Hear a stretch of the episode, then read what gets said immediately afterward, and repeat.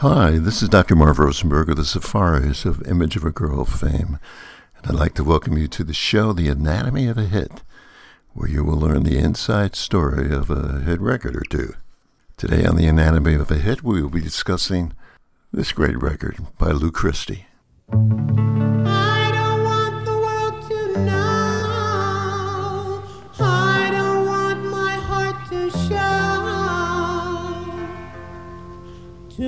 Two faces have I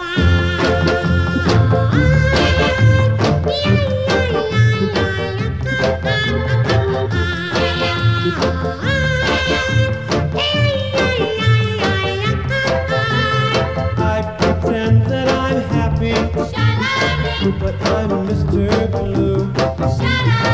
I pretend that I'm happy since I lost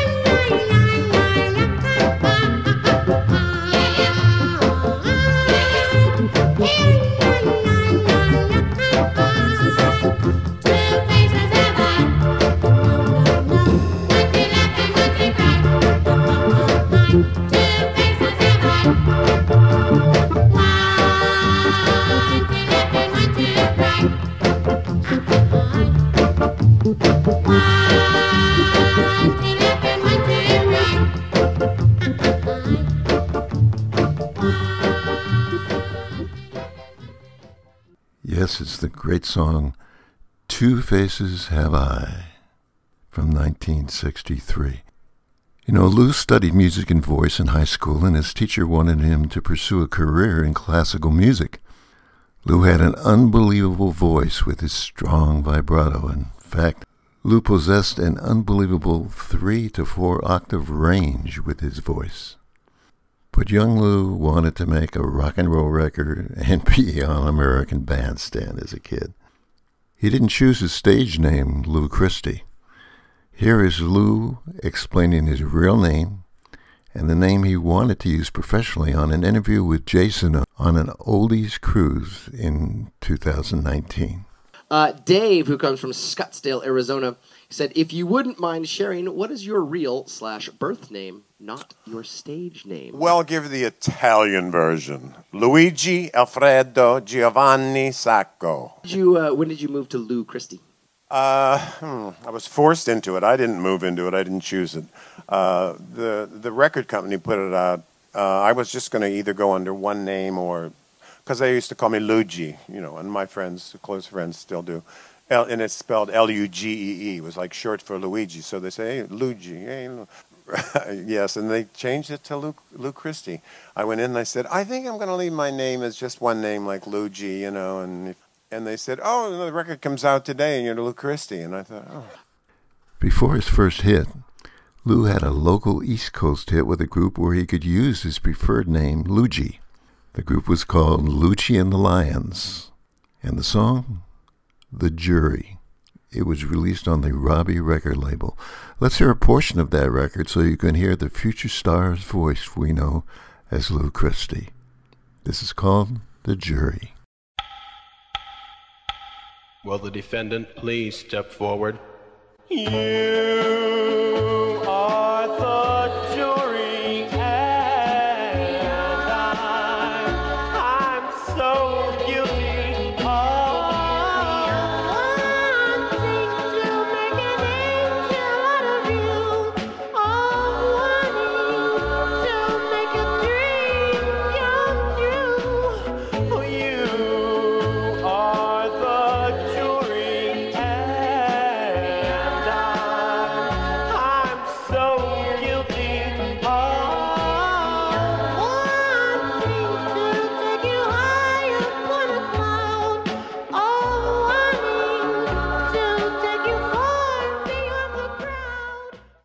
This is an interesting story about Lou Christie's writing partner for 30 years, Twyla Herbert.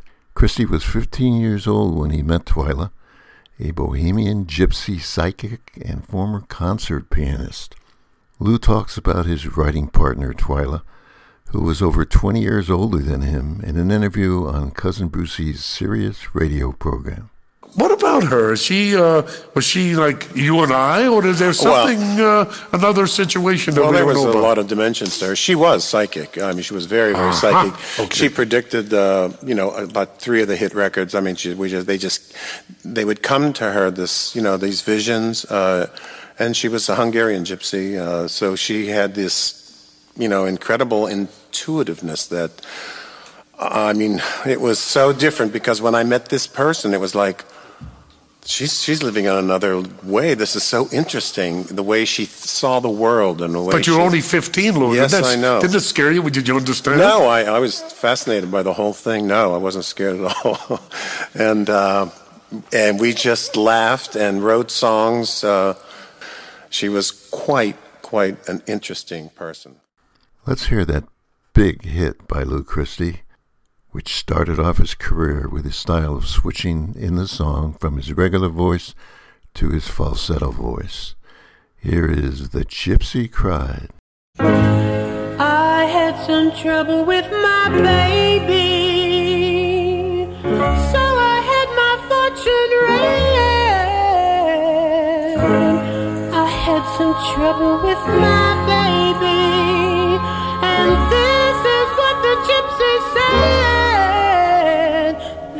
gypsy cried.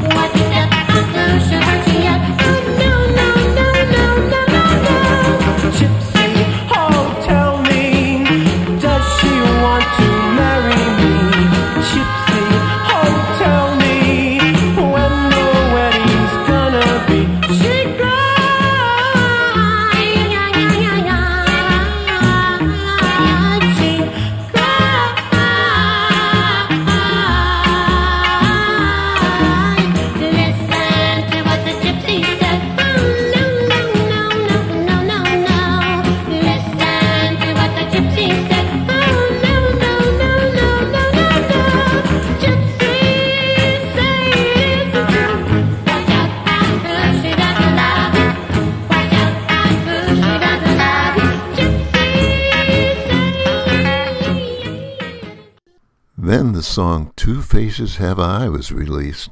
We heard that song opening the show. Shortly thereafter, and it reached number six on the top 100 and became a worldwide hit.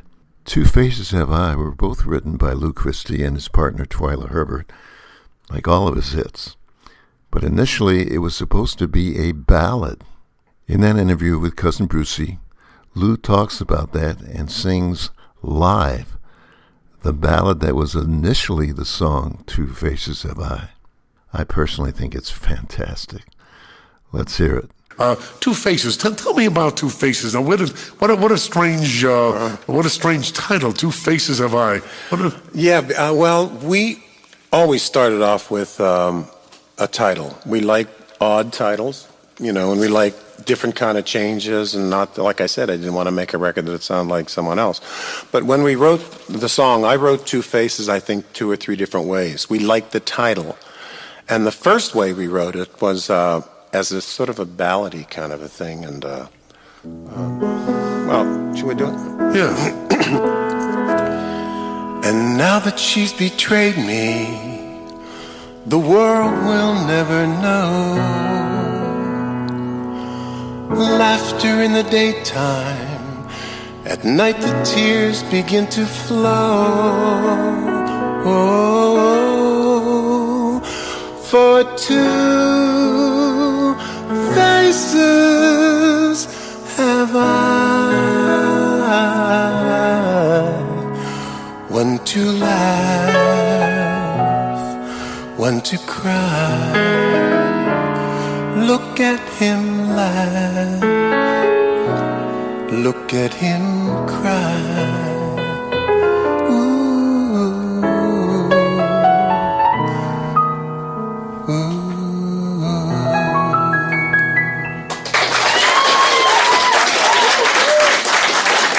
Wow. Now, that's a whole different song. Yeah. But that's so, in other words, when you uh, wrote that originally with Twyla, that's how the arrangements was going to go, was done as a ballad. It was a ballad, and um, uh, but um, you know we we were following up to the Gypsy Cry, a record that was you know we had to stay in that genre. After two hits, just as his career was getting into high gear, Christie was drafted into the U.S. military. When his service was up, he resumed his career immediately. Lou's career was quickly reestablished after his discharge when he signed with MGM Records. The song he recorded, MGM executives reportedly disliked that first single on the label, and the MGM president reportedly threw the tape into a wastepaper basket. But Christie's new management promoted the record in California. When it started to get a reaction, MGM decided to release it after all. It took eight weeks after first appearing on the Billboard chart, but Lightning Strikes went all the way to number one and gave Lou his third gold record. It reached number one in the U.S. on Christie's 23rd birthday. The song featured his signature falsetto and included a female chorus, which consisted of Bernadette Carroll, Denise Ferri, and Peggy Santiglia, shouting "Stop" in the song. Peggy was a member of the Angels who had that big hit, "My Boyfriend's Back." Lou explained that lightning strikes was even if you're going with someone, when you see someone who turns you on, you go for it, right? Anyway, Lou is joking about the words lightning strikes in this interview with cousin Brucey.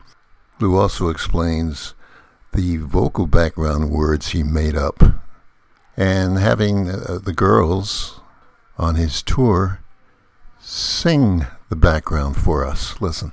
Lightning Strikes, I thought was perfect. I mean, it was, you know, some of the stuff. I wish someone would pick it up for Viagra because it would be perfect right now. it's a great commercial for Viagra, you know. But you can't listen to it more than eight hours. Whoa, whoa, let's not get into that.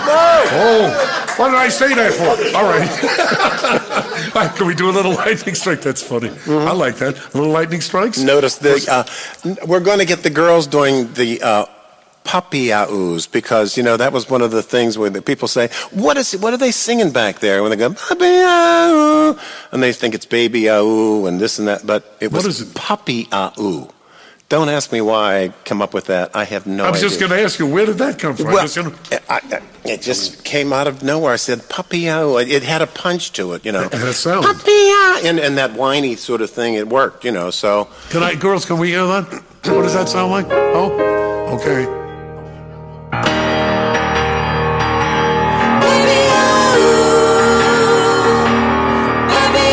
Listen to me, baby, you gotta understand. Let's hear that great song, Lightning Strikes. Listen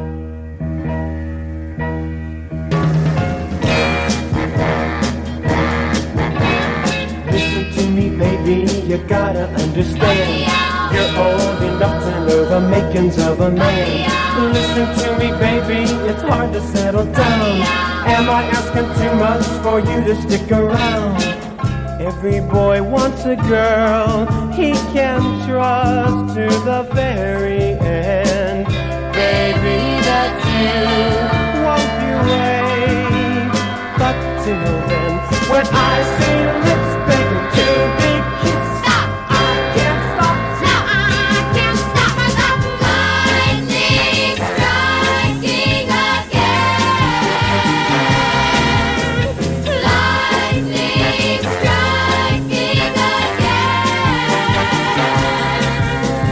Nature's taken over my one-track mind.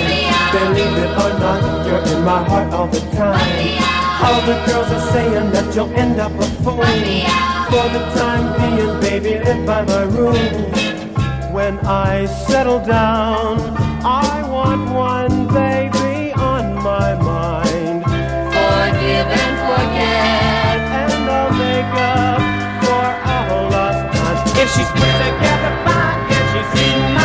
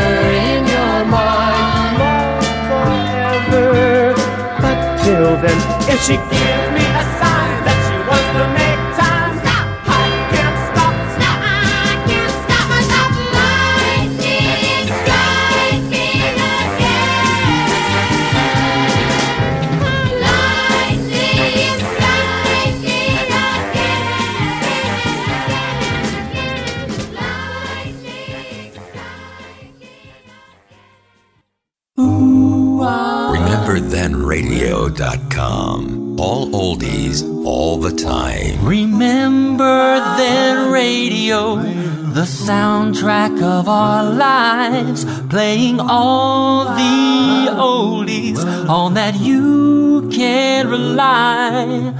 We are your best companion every single night and day. So join us for sweet memories that will surely come your way.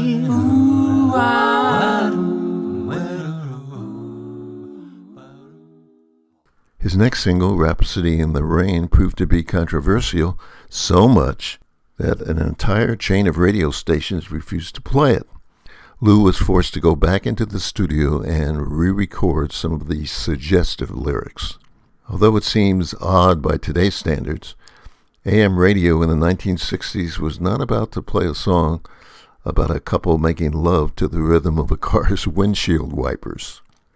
The single went on to be a top 20 hit on both sides of the Atlantic. Lou talks about it in an interview on WFDU. Uh, can I talk just a little bit about the controversy with Rhapsody in the Rain? Sure. Yeah. Um, initially, it was considered too risque. I know. Isn't it amazing how far we've slid since then? Nowadays, it would be wholesome. I know. Oh, I know. You wouldn't even think about it twice. You know, I mean, really. I mean, it was just. Can you imagine? It was banned, and with the so-called dirty lyrics, suggestive lyrics, and ti- you know, Time magazine wrote an article on it too. They said that I was corrupting the youth of the day. That's how you know. That's how bad it got. And I had. I had uh, schools calling me, principals of schools, and priests and nuns calling me, and oh my gosh, I was really in trouble with everything. Rhapsody in the Rain only managed to hit number 16 in the US and number 37 in the UK. Let's hear that great song by Lou Christie. It's Rhapsody in the Rain.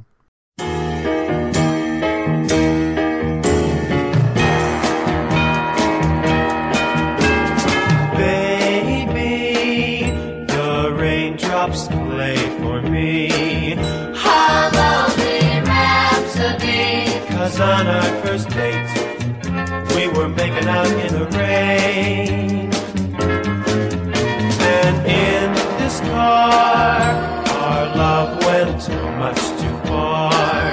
It was exciting as thunder. Tonight I wonder.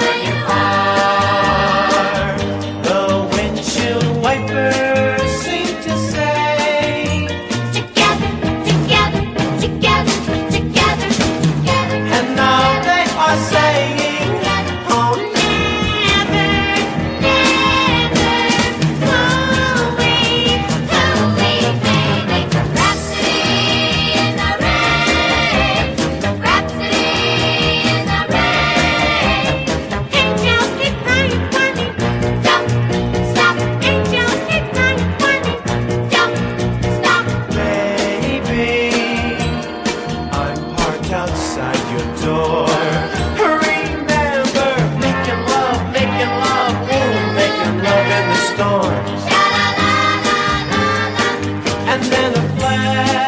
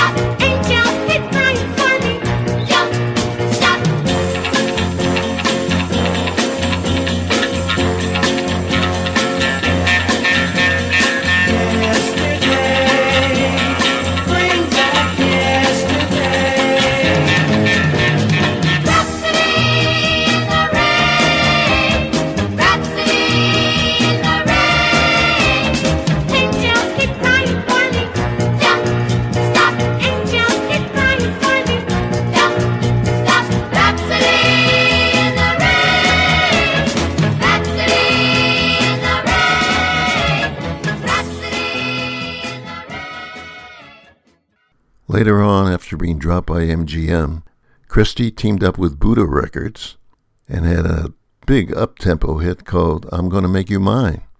The song peaked at number 10 in the US. Backing up vocals on this song was Linda Scott of I Told Every Little Star fame. Let's hear that big hit, I'm Gonna Make You Mine. I'll try to get to your soul, I'll try to get to your mind.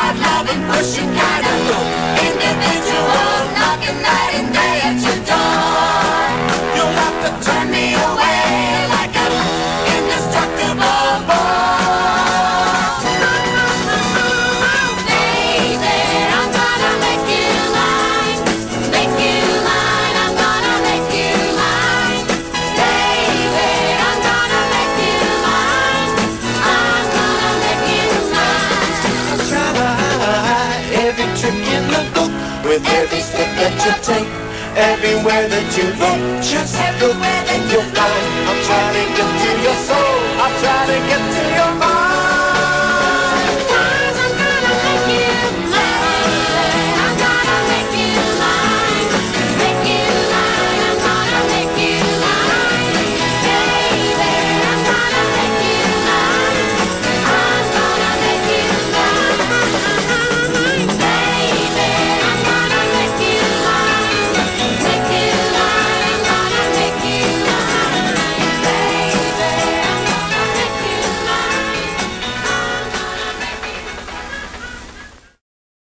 Christie spent the early 1970s in London, largely outside of the music industry and battling drug addiction. In 1974, he married in London a former United Kingdom beauty queen, Francesca Winfield. After getting clean at a London drug rehab clinic, he dropped out of the music industry, working as a ranch hand, offshore oil driller, and carnival barker. Lou did have a tragedy in his life when his only son, 46 year old Christopher, was killed in a traffic accident in Houston, Texas. He was thrown from his motorcycle and collided with a car. Lou then returned to the States and spent nearly two decades performing on the U.S. rock and roll revival circuit. Doing a lot of touring with Lesley Gore, Lou and Lesley recorded a compilation single together in 1986 singing the song Since I Don't Have You by the Skyliners and It's Only Make Believe by Conway Twitty. Listen.